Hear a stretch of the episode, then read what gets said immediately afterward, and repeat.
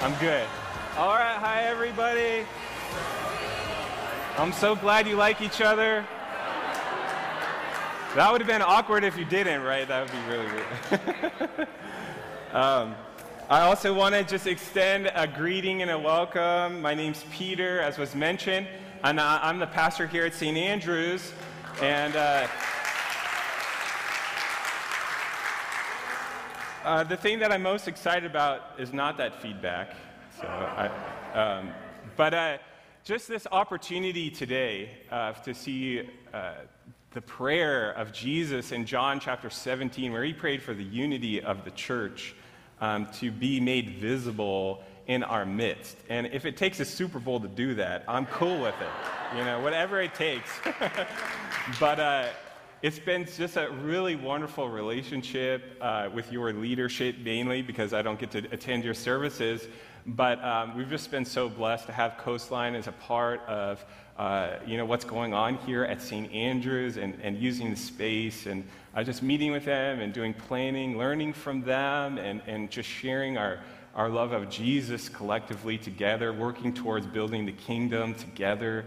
And that's our primary mission, right? And, and so when we get the opportunity like this, where Jesus says that, you know, when the church comes together in true unity, that there will be people that will take notice of that that when we really understand how to love as community, which is very hard, which is what we're getting to next, uh, that somehow if we work all that out, that it is possible that people will just see that and they'll wonder, how is that possible? Um, how is it that these groups of people that have different backgrounds and personalities can come together to worship the same Jesus? And so I'm just so thankful. Uh, if you lined all of us up and you asked us all our stories, I'm sure they would look very different and we, we could look very different, but we all have one thing in common, and that's Jesus that brings us here. And so I'm just thankful that, that God has drawn you here this morning, and I look forward to preaching the message. Would you pray with me? Lord Jesus, um, um, be with us now. Uh, we thank you, Lord, that you uh, have already met us through worship and through prayer. And now I pray that you would meet us through your word. And may it reveal uh, new truths to us, uh, deeper, more meaningful truths, so that we can grow in our discipleship, um, so that we can understand how to be truly unified uh, with you, to have communion with you, Father, um, and to have uh, communion with each other as your body the church. In your precious and holy name we pray, Lord Jesus. Amen. All right, I'm going to invite you to follow along. We're going to be in 1 Corinthians chapter 13 this morning. It'll be on the screen, or if you've got a Bible or a Pew Bible. Hear these words. If I speak in the tongues of men and of angels, but do not have love, I am only a resounding gong or a clanging cymbal. If I have the gift of prophecy and can fathom all mysteries and all knowledge, and if I have a faith that can move mountains, but do not have love, I am nothing. If I give all I possess to the poor and give over my body to hardship that I may boast, but do not have love, I gain nothing. Love is patient, love is kind, it does not envy, it does not boast, it is not proud, it does not dishonor others, it is not self seeking, it is not easily angered, it keeps no record of wrongs. Love does not delight in evil, but rejoices with the truth. It always protects, always trusts, always hopes, always perseveres. Love never fails. But where there are prophecies, they will cease. Where there are tongues, they will be stilled. Where there is knowledge, it will pass away. For we know in part, and we prophesy in part. But when completeness comes, what is in part disappears. When I was a child, I talked like a child, I thought like a child, I reasoned like a child. When I became a man, I put away uh, the things of childhood behind me. For now we see only a reflection as in a mirror, then we shall see face to face. Now I know in part, then I shall know fully, even as I am fully known. And now these three things remain faith, hope, and love. But the greatest of these is love. Anybody hear this, this verse before? Uh, this section of verses before? Uh, there is a great preacher uh, named Lauren Winner, and she talks about how this uh, section of scriptures is actually uh, produced more Christian kitsch than any other section of scriptures, meaning that you can buy these words on all kinds of products. Uh, maybe some of you have some of these products in your home. I just want to show you a couple of them that a quick Amazon can find, if that's okay. So the first one is like your classic, if we have it on the screen here, your mug and your throw pillow, right? So maybe you enter into a Christian's house. This, this might be an artifact that you find pretty quickly. Uh, and, and no judgment here. That's awesome. That's completely fine if this is in your house. It's not a problem. Uh, a couple more uh, that are out there that you maybe purchase on the next slide here, if we can get that. Uh, you could get a, a, a, nice, nice, just, just, just cuddle with these words, right? just let that warm blanket of these words just wash over you. Uh, or you could get that awesome purple hat. I mean, that is like you mean it, right? If you're wearing one of those, you really mean it. Like, love is something you care deeply about. It's just so great. And then this final one I found to be wow, just push it to its limit. This is a calendar of a dog and a cat coming together that's based off of the themes of 1 Corinthians 13.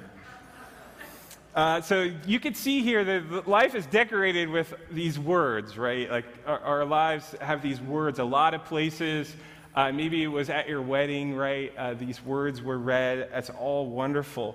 But there's a way by which familiarity can breed discontent in a certain way, or at least misunderstanding when it comes to words like these. And so what's important is that we can look at the context of where these uh, words, why these words were written, and who they were written to, and maybe we can discover some of the deeper meanings behind these words. You know, Paul planted this church in Corinth that he's now writing to, and he's just given the church for the first 12 chapters all kinds of red flags and warnings, saying, Look, you guys are missing it. You're missing it.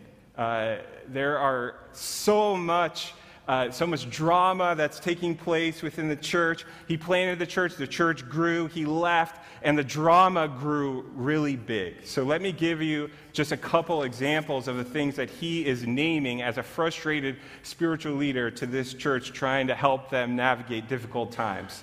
Uh, one of the issues that they have is their preference in preacher. So there's a group that loves one preacher, there's a group that loves another preacher, and then there's a third group that loves another preacher.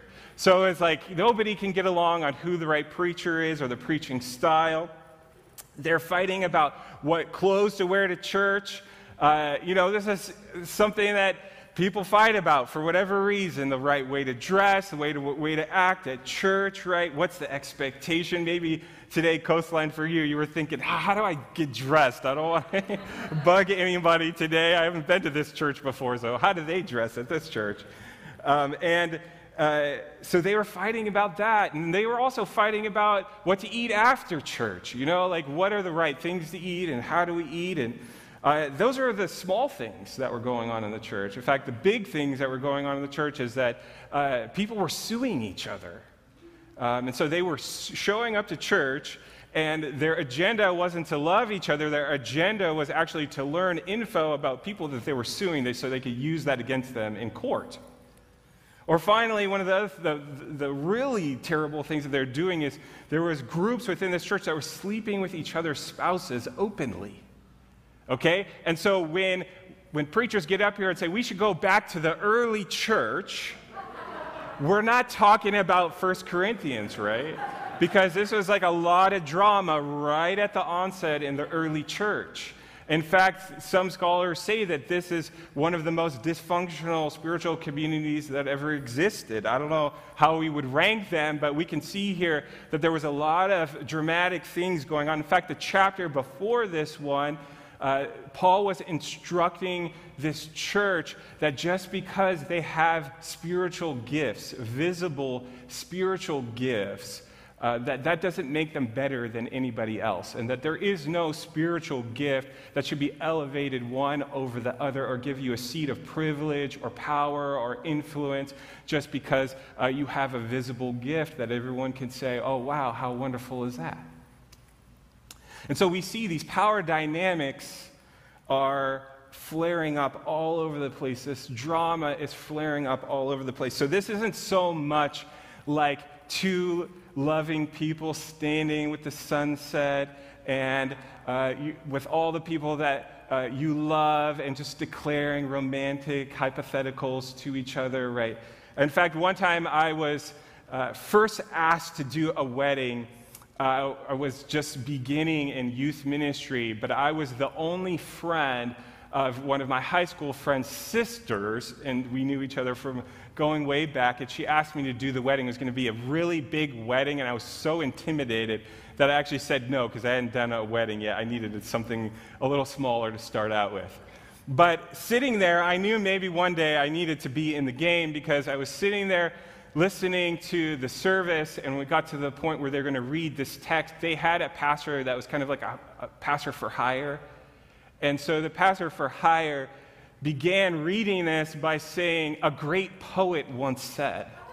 And I went, No, the Apostle Paul once said, in my heart. I didn't say it out loud.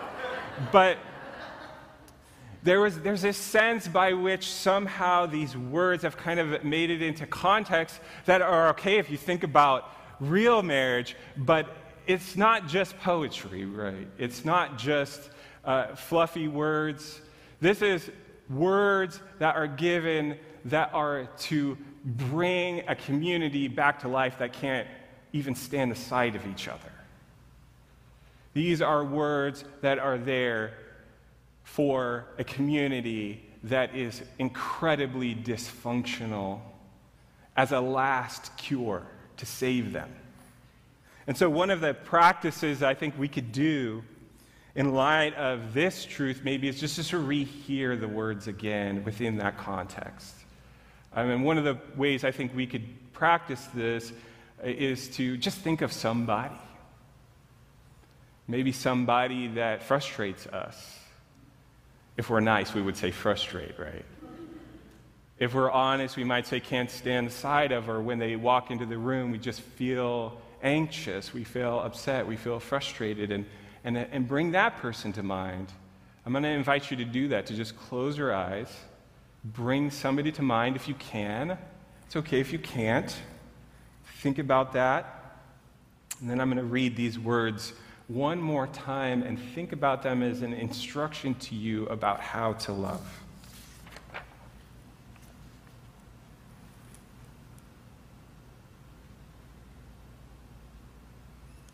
Love is patient. Love is kind. It does not envy, does not boast, it is not proud, does not dishonor others, it is not self seeking, it is not easily angered, it keeps no record of wrongs. Love does not delight in evil, but rejoices with the truth. It always protects, always trusts, always hopes, always perseveres. You can open your eyes. Um, you know, one of the things we could say about this text in light of the context is that love is really hard, right? Love can really be terrible sometimes. Love puts us in rooms with people we wouldn't necessarily choose to be in and act in a way that we wouldn't normally necessarily choose to act. And so, where does all that come from? I don't think that human beings left to their own devices would be able to come up with this. To be able to think, you know, the thing that we should do with our enemies is to be patient with them, you know, to endure with them. And so we might think, what is the source of this kind of way of Jesus? This way that Paul is giving to this church as they're trying to follow Jesus. And of course, many of you know what that way is. In fact, it's so abundantly clear to us what that way is as we walk into this space, right? As we look at the cross. And we think really what the meaning of the cross is. That Jesus deserved all honor and glory and power and the highest seat in the heavenly throne room, and yet he chose to come to earth to take on flesh and blood, not only to just be in our midst as human, but to get down on his knees, to get as low as humanly possible, and to serve humanity. And then ultimately to die on the cross. And here's why this is such good news that we may have not thought of that. As we were thinking of who frustrates us, we might have been one of those people. I might have been one of those people today for one of you. And we can be hard to love as we look at each other, but the way that Jesus teaches us to be and what he shows us on the cross is that he loves us more than anything. The other day, I was having kind of a frustrating day sorting out some car problems, and uh, my kids, I have a three year old daughter, Glory, and a seven year old son, Remy, and we were at the dinner table, and they had picked up on this conversation as Katie and I, my wife, are trying to figure out what to do with this car and how to solve this ongoing problem. And so we sat at the dinner table, we prayed our rote prayer that we pray every night, and then they started bombarding me with questions about the car. How are you going to get it fixed? What are you going to do? And I was like, I don't know what I'm going to do. And so, out of uh, desperation, I defaulted to my Christian way. And I said, You know what, guys, can you pray for me? Uh, because I don't know what to do. So, will you pray with me? Uh, for me, uh, not with me, for me. And uh, my three year old Glory got a little bossy and she said, Okay, everybody close your eyes. And then she started her prayer this way. She just said, God, we love you, we like you, we love you, we like you, we love you, we like you, we love you, we like you. And as I was listening to that, it was just this reminder, you know, like probably God in heaven with the Trinity uh, working together is just looking back down on little Glory and saying, We love you, we like you, we love you, we like you, we love you, we like you. And, and she's pretty cute and doesn't have as many years of, you know, sin in her life. But the reality is that even us, even us, even every single one of us, God looks down and he says, I love you, I like you, I love you, I like you, I love you, I like you. And this is important because love is hard. And the degree to which we receive that message is the degree to which we're able to extend that to the people around us because it's not natural to us, it's supernatural. And so it comes through receiving, it comes through being able to receive this word. And the good news of that is to the degree to which we are able to do this, is to the degree to which we will be able to keep it forever. We will be able to just keep this love forever. You see, we have conflicts, conflicts that we create, conflicts that we don't create. Um, but they will pass away. They will go away, and then there'll be new conflicts. Uh, but what Paul's teaching here is that how we love in the midst of those is the only thing that matters. It's the only thing that will last. It's the only thing that endures. And so that doesn't mean we have to agree on everything, but it does mean that there's a way in which we disagree. There's a way in which we follow Jesus into the hard things of how we approach difficult messages. And the fact that God loves you like he loves me can be frustrating at times, to be honest, because I don't know everything about you. Uh, but I know everything about me, and I know that there are things that you don't know about me that only God knows about me, and the fact that He forgives me, anyways, is just stunning. Just stunningly beautiful. And I'm thankful that He does that for you too. This is a wrestling that uh, is not easy, and so the scriptures speak of many times where Christian leaders are called to bring this message. You can think of Jonah. Jonah who fled where he was supposed to go just because he was supposed to bring this message to his enemies, the Ninevites, to just preach to them. And even when they clicked in and were forgiven, he still felt disappointed. This is a, a way in which we see this is with Hosea, called to love the perpetually unfaithful Gomer as a symbol of God's relentless faithfulness and forgiveness. First chance, second chance, third chance.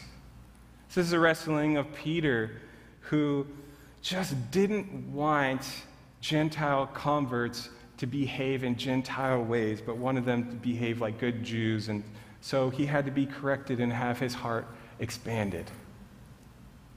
And of course, Paul, Paul of uh, all people, could really understand this. You know, who spent most of his life missing the point he had lost the plot, right?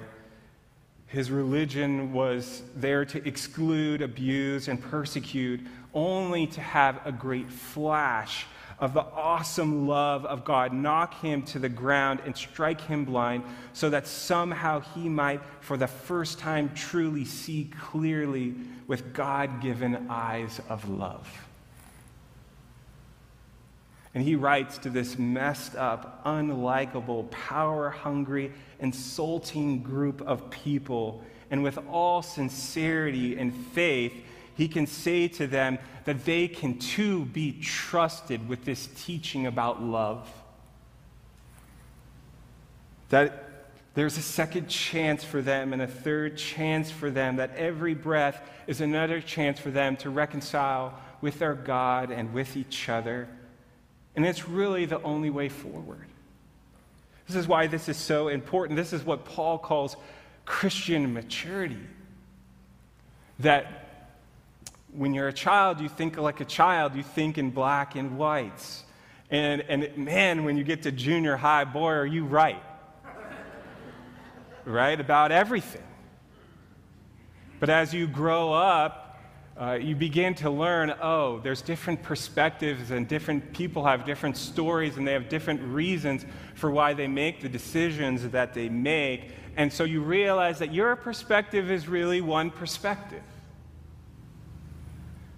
And there are other perspectives out there, and Paul gives us the ability in this text to claim that reality and walk in humility with that and to say we only see in part what one day we will know fully. And I look forward to that day. Uh, the writer Sam Wells talks about this, uh, this idea being brought into the context of heaven. And he says, Imagine you're on your first day of heaven, and you get there and you enter the pearly gates, and you have this wonderment about how everything is coming together and how everything works. And uh, there you walk to this massive table and you find your name on this chair and you sit down and you go, Oh, that's my seat in heaven. And you're feeling really wonderful. And then you look down the table and you see them. them? Really? Them? They're here? And then he talks about how there's this tactic that parents use, probably shouldn't be endorsed, but it's one of those tactics. You know, if you're a parent, you understand where your child won't eat their vegetables and uh, they're at the dinner table, and so you tell them, well, okay, you don't have to eat your vegetables, but you have to sit there until they're eaten.